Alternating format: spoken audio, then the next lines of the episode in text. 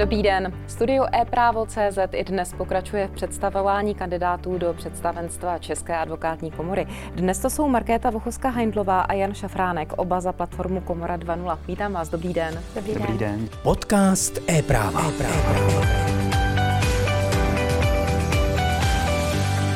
Asi se nabízí určitě otázka, proč jste se vlastně rozhodli právě pro Komoru 2.0, protože těch subjektů, které vznikly do těch letošních očekávaných voleb, eh, o kterých všichni tvrdí, že jsou tak trochu jiné a náročnější, tak vzniklo víc. Tak proč Komora 2.0? Tak můžu. Já vzhledem k tomu, že jsem byla oslovená vlastně takovým um, otcem myšlenky Lukášem Slaninou, který mě požádal, jestli by jsem se nechtěla do um, tohoto projektu zapojit.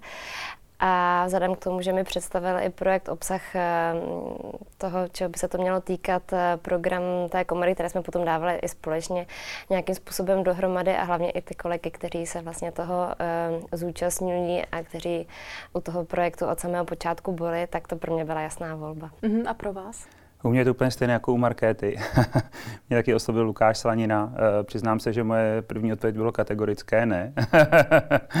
e, nicméně po pěti minutách, s na tu změnu, kterou já sám jsem prodělal v tomto roce, jsem se osamostatnil vlastně skoro po 20 letech ve velké advokaci, tak jsem na to kývnul právě proto, že mi e, Lukáš imponoval svým entuziasmem a tím, že mu konvenoval ten můj hlavní Eh, to moje hlavní téma, to je právě sdílení nebo větší sdílení know mezi advokáty, pocit větší sounáležitosti a v podstatě eh, snaha udělat eh, z advokacie nějaký moderní, respektovaný, respektované uskupení, ne jako je to dnes, kdy se pořád, mám pocit, že jsme pořád více spíše konkurenty než, než kolegy.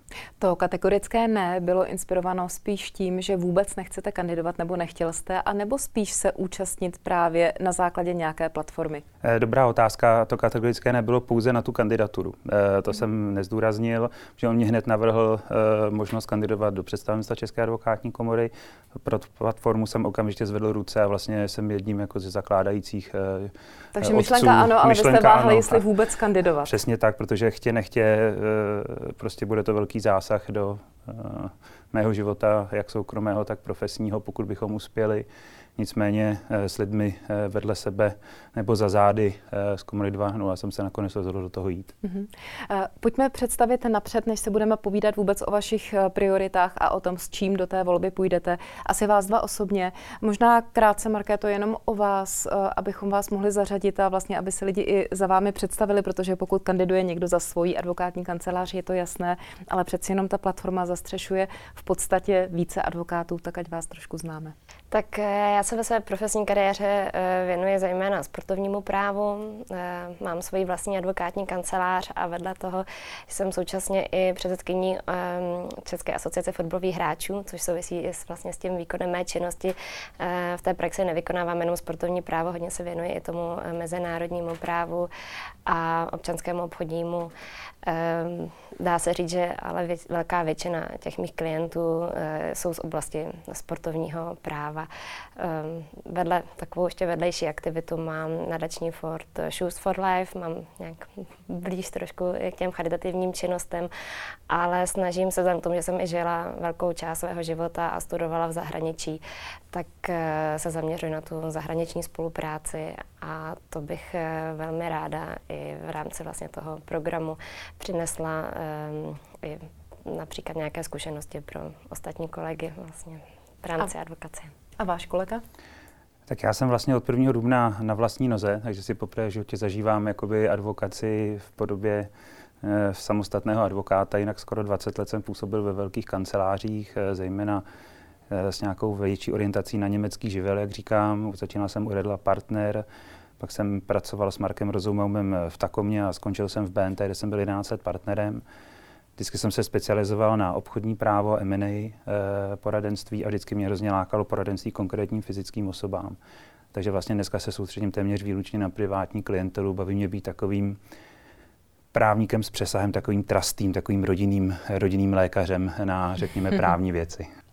Když už vlastně oba máte za sebou tak bohaté zkušenosti, ať už ty mezinárodní nebo specializační na sport, anebo u vás vlastně, jak eh, tu minulost ve velké kanceláři, tak teď tu zkušenost, pokud jste advokát sám na sebe, jaké priority do té volby do představenstva České advokátní komory se z toho vlastně rekrutovali na základě těch zkušeností? Tak možná začnu já, teď Markéta začínala, teď po každé. Si to budete střídat. Budeme si to třeba střídat.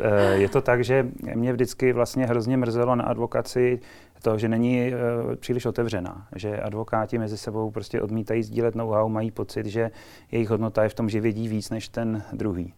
A právě ten německý živel, který už jsem tady jednou zdůraznil, mě ukázal, že pokud chtějí advokáti dělat práci skutečně dobře, eh, s extrémním jako přidanou hodnotou pro klienta, což je to, co nás prodává, eh, tak si myslím, že je třeba právě to know-how sdílet a tu kvalitu eh, poskytování služeb, řekněme ten průměr jakýsi, dostat na co nejvyšší úroveň. Takže to je téma hlavní, se kterým jdu. Já každému na potkání sdělím, co potřebuje, Eh, všechny kolegy respektuju, i když s nimi nemusím vždycky souhlasit a myslím si, že to je klíč k tomu, aby jsme se advokáti prostě měli lépe, to znamená, každý jsme uměli o trochu víc a zároveň nás společnost vnímala tak, jak bych si přál. Přiznám se, že někdy se si stydím spíš za to, že jsem advokát, než že by mě to nějak uh, úplně uh, těšilo jeden můj kamarád, když budu trošku možná nekorektní, říká, a teď se omlouvám všem taxikářům, prosím, neberte to nějak osobně, ale říká, že jsme takový taxikáři v oblecích, jak jsou taxikáři špatně vnímáni veřejností, hmm. často nezaslouženě, tak podobně bohužel eh, veřejnost vnímá advokáty, je to škoda. Jsme fakt fajn lidi, myslím.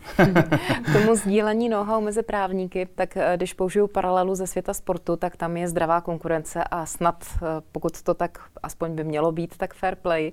Jak je to právě třeba mezi sportovními advokáty a je to také vaše motivace k tomu, aby si třeba právníci eh, v podstatě nekonkurovali, byť to tak ve sportu, ve vašem oboru je? Mně se strašně líbí, že se použila ten pojem fair play, protože já se to snažím i, i do té praxe advokátní přenášet a právě než jsme se myšli, tak jsme se s Honzou o tom spolu povídali hezky. A myslím, že se shodujeme v tom, že eh, naše zkušenost ze zahraničí, protože velká část mých kaus eh, jde do Švýcarska, kde máme sportovní arbitráž, tak eh, z mojí praxe a z té zkušenosti zahraniční je naprosto běžné a samozřejmé, že vaši kolegové advokáti se k vám chovají fair play, sdílejí informace, pomáhají si, sdílejí to vlastně to své know-how a skutečně jsou vám kdykoliv dispozici a vlastně to je pro ně, dá se říct, podsta, když je oslovíte s tím, že byste s něčím chtěli poradit nebo pomoct a cítí e, to skutečně jako, že, že jsou oceněni tím, že vy se vlastně jako jejich kolega na něco ptáte a velmi rádi vám kvalifikovaně a odborně e, pomůžou a vlastně není to o tom, že obratem očekávají něco za to zpátky, ale skutečně je to spíš taková ta soudržnost k tomu stavu. A taková ta stavovská i, čest, řekněme. A i, hmm. ano, přesně tak. A oproti tomu, kdy, jak Honza říkala, mám velmi podobnou zkušenost, že častokrát možná raději tajím to svoje profesní zamě, nebo vůbec tu svoji profesi a, a, a je to vlastně i velmi často vidět v rámci uh, té mé práce, kde já říkám, že nejsem určitě nejlepší advokát na sportovní právo, ale nicméně, protože tu advokaci dělám jinak a ty, uh, ty sportovci, kteří za mnou jdou, kteří mnohdy z toho sportovního světa se bojí těch velkých kanceláří, těch, uh, těch korporátů, kteří už jenom tím vstupem a tím, jak na ně působí a, a těmi zálohami, které kolikrát si řeknou, tak jsou trošku pro ně neosobní a takový ostrašující, že oni vlastně mají i strach vůbec jako udělat ten první krok a oslovit, byť třeba pak by možná mohli být i kolikrát překvapení, by tam třeba před, něko, před pár měsíci ještě potkali tady Honzu.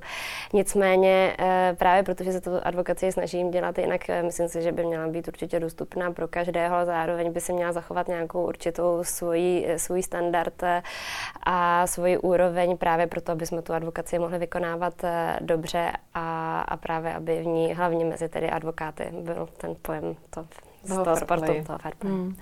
Kde máte vlastně ještě další inspiraci a možná spíš opačná strana té otázky, proč to je v České republice jinak? Je to ještě důsledek doby minulé, nebo jsme nějak jinak nastavení, nebo kde se vlastně vzalo to, že se tak vymykáme proti těm standardům, o kterých mluvíte na základě zahraničních zkušeností? Moje zkušenost je nejen teda z německých hořících zemí, primárně Německa nebo Rakouska, ale i e, v poslední době jsem se pravidelně účastnil jednání nebo konferencí v rámci International Bar Association a je vidět, že to sdílení know-how a ta sounáležitost mezi advokáty jako napříč, řekněme, světem výrazně větší než u nás. Určitě, řekněme, v tom světě západoevropském, eh, Spojené státy, Jižní Amerika.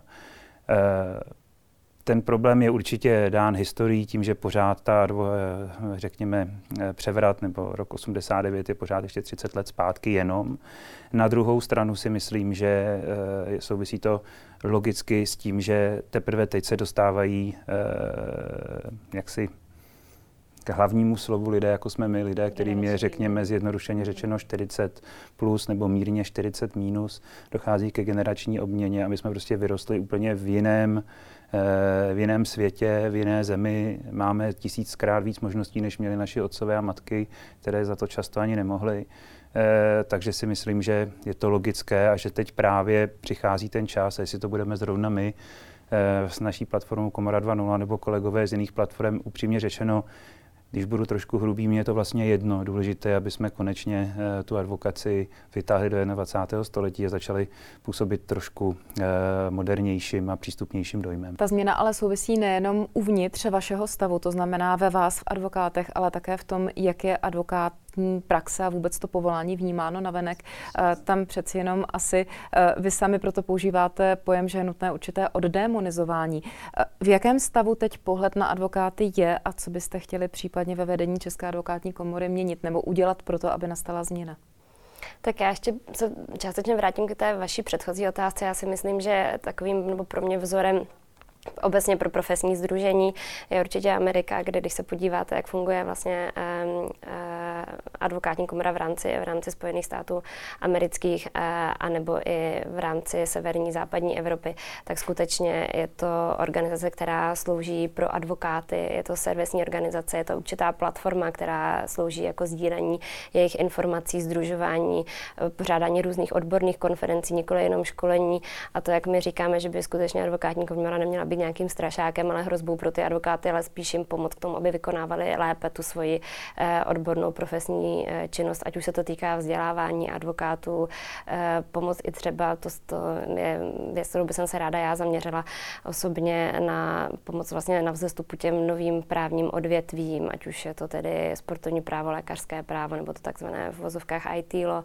Ta přeshraniční spolupráce, to zase sdílení informací nejenom v rámci České republiky, ale i s advokáty ze zahraničí, protože jsou určité obory činnosti, které si myslím, že už nestačí jenom sdírat to know v rámci České republiky, ale skutečně podívat se, je potřeba se podívat i ven a, a ať už v rámci různých mezinárodních organizací nebo pořádání různých konferencí, posílání advokátů na stáže, koncipientů. Skutečně si myslím, že to je velmi důležité zase sdílet ty informace ze zahraničí, protože máme tady celou řadu klientů, kteří mají své pobočky všude možně po světě.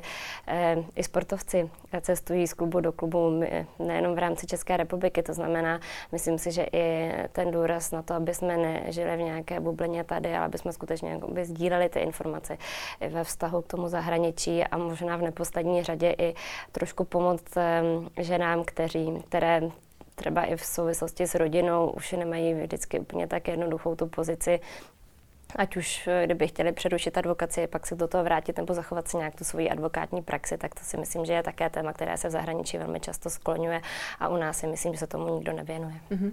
A ten pohled tedy na advokátní stav jako takový? E, možná tady bych si vzal slovo já, já to vnímám úplně jednoduše tak, když se na to podívám zvenku, e, a vzal bych si nějaký podobný příměr, tak je to jak jako s doktory.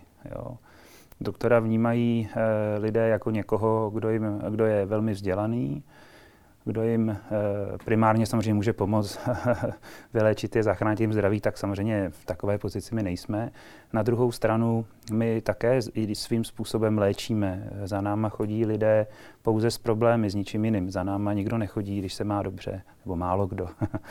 I když často, Možná by, měli, by, bylo dobré často by měli chodit dříve, než když vznikne ten problém. Přijít, Nicméně, že působíte i preventivně, protože spoustu lidí, kteří zanedbají své uh, problémy právní, tak potom mají ty zdravotní problémy. Tak, a to souvisí, a to souvisí ale s tím, že uh, my prostě působíme nepřístupně. Mm. Upřímně, jenom tím, jak se oblíkáme, jak se chováme, jak, jak často jsme přezíraví právě protože máme vysoké školy a vlastně asi máme docela dobrou práci. Já si prostě myslím a trošku budu schazovat ten, tu, na tu, to naše, tu naše povolání, je to prostě řemeslo jako každé jiné. Jenom se prostě na ně musí studovat vysoká škola, eh, ale je to people business, je to práce s lidmi, je to hodně o psychologii, vysvětlování, přesvědčování, empatie, naslouchání. A myslím si, že to spousta kolegů nemá. A myslím si, že prostě Eh, jsme často arrogantní, často jako nás obtěžuje vlastně, že ten klient není tak třeba chápavý, jak bychom si představovali. A to je, to je něco, co si myslím, že Česká advokátní komora dneska kolegům, nebo nám, uh, ostatním kolegům, jakoby nenabízí. Je to prostě nějaká nějaké učení k těmto dovednostem, k, tomu povědomí toho, že ta, to naše řemeslo, ta naše práce je krásná, tvrdá, všechno platí, ale aby jsme skutečně byli dobře vnímáni, tak se musíme změnit my sami trošku naše vystupování. To znamená například forma nějakých školení a podobně. Nejen o tom právu, ale o tom, jakým způsobem to právo podávat. Strašně důležitá je osvěta. Já třeba kvůli tomu učím na gymnáziu, eh, kde se vlastně snažím 18 leté ještě stále otevřené hlavy, eh, houby, které nasávají každou informaci, eh, poučit o tom, jaká, jaké nástrahy čekají, až je se skutečně jakoby pustí do světa, že prostě nemají podepisovat věci, které si nepřečtou, že prostě mají mít nějaké červené blikačky, které když jim začnou blikat, tak se mají stáhnout a mají třeba vyhledat nějakou odbornou pomoc.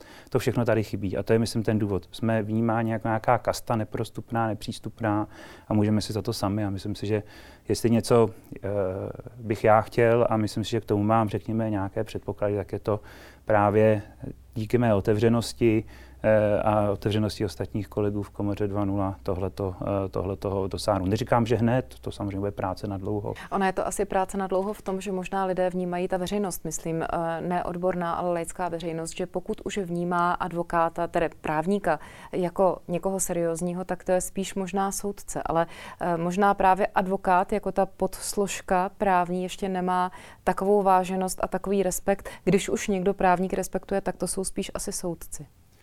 To je pravda, samozřejmě eh, soudci jsou úplně jiná kategorie, to je soudní moc, jedna prostě samozřejmě z klíčových rolí eh, nebo hrajou naprosto klíčovou roli vůbec jako ve fungování demokratického hmm. státu. Na druhou ale mělo stranu, by se lidem vysvětlit, že i bez těch advokátů no to, to nejde. Říct, ale na druhou stranu, jakoby, eh, my těm lidem bychom měli, neříkám, že to vždycky děláme, bohužel, pomáhat jakoby hájit ta svá práva, to znamená, je ten nějaký demokratické zřízení, nějaké zákony, které jsou vytvořené eh, demokraticky, na, zá, na poklad nějakých demokratických voleb. No a pokud to právo je porušováno, tak eh, je, a to právo je natolik složité, že ho prostě like není, schop, like není schopen obsáhnout, no tak potom jediný, kdo vám dokáže pomoci, advokát. Ten má jediný právo podle českých zákonů poskytovat právní poradenství úplatně, zjednodušeně řečeno.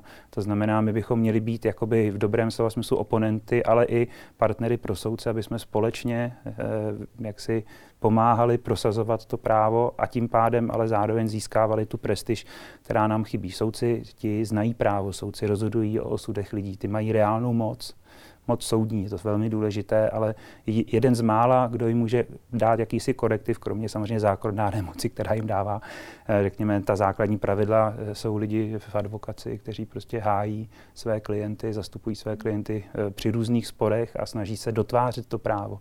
Tam je naše nezastupitelná role a tohle si myslím, že je třeba hezké téma, které by se eh, mohlo zajímavě uchopit a prostřednictvím různých e, způsobů kampaní, sociálních sítí, přednáškou činnosti a hlavně teda naší každodenní prací by třeba tohle mohla být jedna z cest, jak zlepšit to vnímání e, advokátního stavu u veřejnosti. Setkala jsem se často s tím, že lidé vnímají advokáty jako takové nutné zlo, místo jako pomocníka. Přitom běžně chodí do autoservisu, běžně chodí kamkoliv, kde jim lidé nabízejí služby, které se vyučili nebo vystudovali, přijímají peníze od těch lidí a je to v pořádku. Ale advokát je vnímaný takový, když už si nepomůžu sám, anebo něco poukázím, tak tedy půjdu k tomu advokátovi a zaplatím mu. To je právě asi to, co by se v lidech možná i v té veřejnosti hlavně mělo proměnit. Ale je to určitě i o tom prostředí, které jim nabízíte těm klientům a můj, můj kamarád, umělec Ondra Brzo Bohatý vždycky říká, za tebou chodí lidé jenom s problémy a ty, ty hasíš ty jejich problémy a samozřejmě potom tu energii nějakým způsobem přenáší i na tebe. Já se snažím, aby to prostředí, aby to setkání pro ty lidi bylo příjemné, jak Honza zmínila, ta empatie je velmi důležitá, protože velmi často to skutečně je tak z velké většiny, že za vámi chodí s problémy, jsou nějaké tíživé životní situace a vy jste pro ně vlastně ta poslední záchrana, měla byste jim nabídnout nabídnout to řešení, které možná není vždycky úplně výhra, ale najít tu nejlepší možnou cestu z té špatné situace a samozřejmě je to, e, jak se k ním chováte, jak s nimi, jak s nimi, jaké máte vystupování, jaké prostředí jim nabídnete, e, tak aby ta zkušenost, když už se nachází v té, té neúplně dobré situace, byla samozřejmě to nejlepší. A já se snažím právě i moje klienty, kteří už jako mají nějakou takovouhle zkušenost, tak abych jim vysvětlila, že v momentě, kdy e, tu věc budou řešit od začátku a, a nebudou se bát a,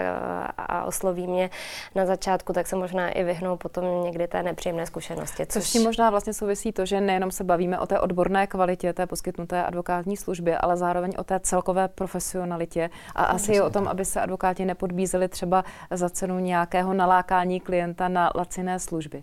Jasně, laciná služba je nesmysl, to je jako laciná služba jakákoliv je nesmysl, laciné zboží jakékoliv je nesmysl. To je asi jasné a to souvisí právě s tím, že e, pokud někdo nabízí, řekněme, dumpingovou cenu za právní poradenství, bohužel takové, takový kolegové mezi námi jsou, no tak tím vlastně říká, že ta naše práce za nic nestojí, a zároveň jako schazuje ten stav jako takový, protože říká, že vlastně my jsme schopni pracovat za takovýhle peníze. E, a to znamená, že takovou hodnotu ta naše práce má, takovou hodnotu ta naše práce určitě nemá. Ta naše práce má výrazně větší hodnotu. A já vždycky říkám, my neprodáváme hodinovou sazbu. Mě vždycky klient řekne, je, vy jste drahej. Nebo to je drahý. Já říkám, dobře, jestli to je drahé, tak, tak na ten problém, se kterým se za mnou přišel, nejsem ten správný. Protože já vám neprodávám svůj čas krát 20 hodin, já vám prodávám řešení problému, který pro vás musí mít výrazně větší hodnotu, ať už jako finanční, nebo jakoukoliv jinou, třeba jenom potřebu, řeší nějak jako tíživou životní situaci. A pokud v té chvíli já pro vás nejsem správným řešením té situace, tak je důležité, abych já i sám tomu klientovi to dokázal říct. Mm a rozešit jsme se v dobrém, protože jindy může přijít a řešit tu situaci například se mnou. Já ještě k tomu rychle, já vím, že máme o to vyvírat krátce, ale to je hrozně jako hezké téma, kterého jste se dotkla. Já vždycky říkám k té preventivní jakoby, e, službě, kterou bychom měli e, společnosti poskytovat.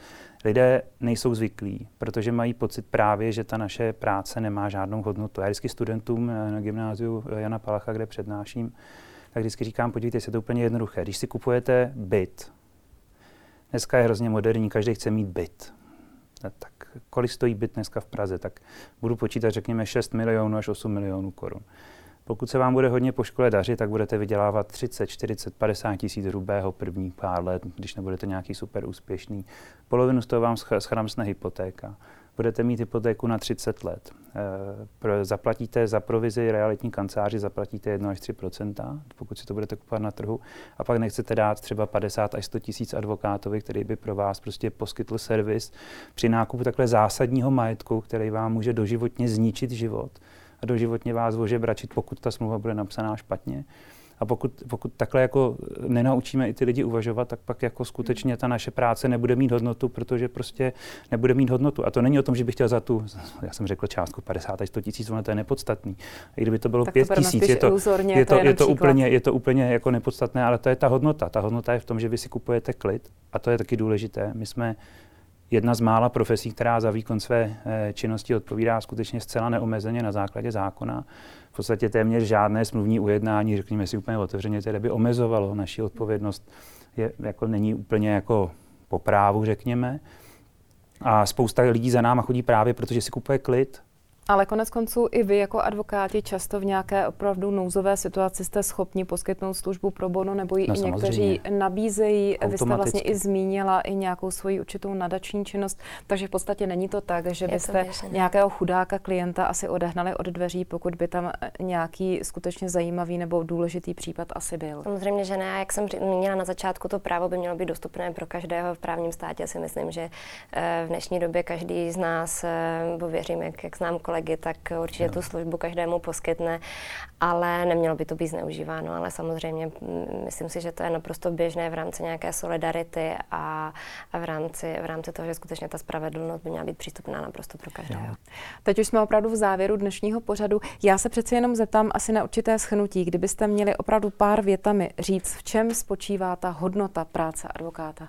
Tak jestliže mám být skutečně stručná, tak pouze ve dvou větách eh, poskytnout kvalifikovanou odbornou radu nejenom v té tíživé a těžké životní situaci, ale skutečně působit i preventivně a pomáhat eh, s řešením každodenních problémů na takové úrovni, kterou si eh, náš klient zaslouží. Tak a já bych teda byl co nejvíc stručný, tak jednak teda vyhodnotit jednoznačně situaci, to znamená říct si, jak se věci mají, to znamená za nic se neschovávat, a za druhé, pokud už poskytuju poradenství, tak to musí mít pro klienta hodnotu. To znamená hodnotu, kterou mu nikdo nenabízí. To znamená, že to naše kouzlo spočívá v přidané hodnotě. Já budu stručná. Přeju vám hodně úspěchů do volby i ve vašich advokátních praxích a těším se někdy příště. Naschledanou. Děkujeme za pozvání. Děkujeme za pozvání. Naschledanou. Hostem studia e-právo.cz dnes byli další kandidáti do čela České advokátní komory Markéta Vochoska Heindlová a Jan Šafránek, oba z platformy Komora 2.0. Těším se zase příště na shledanou.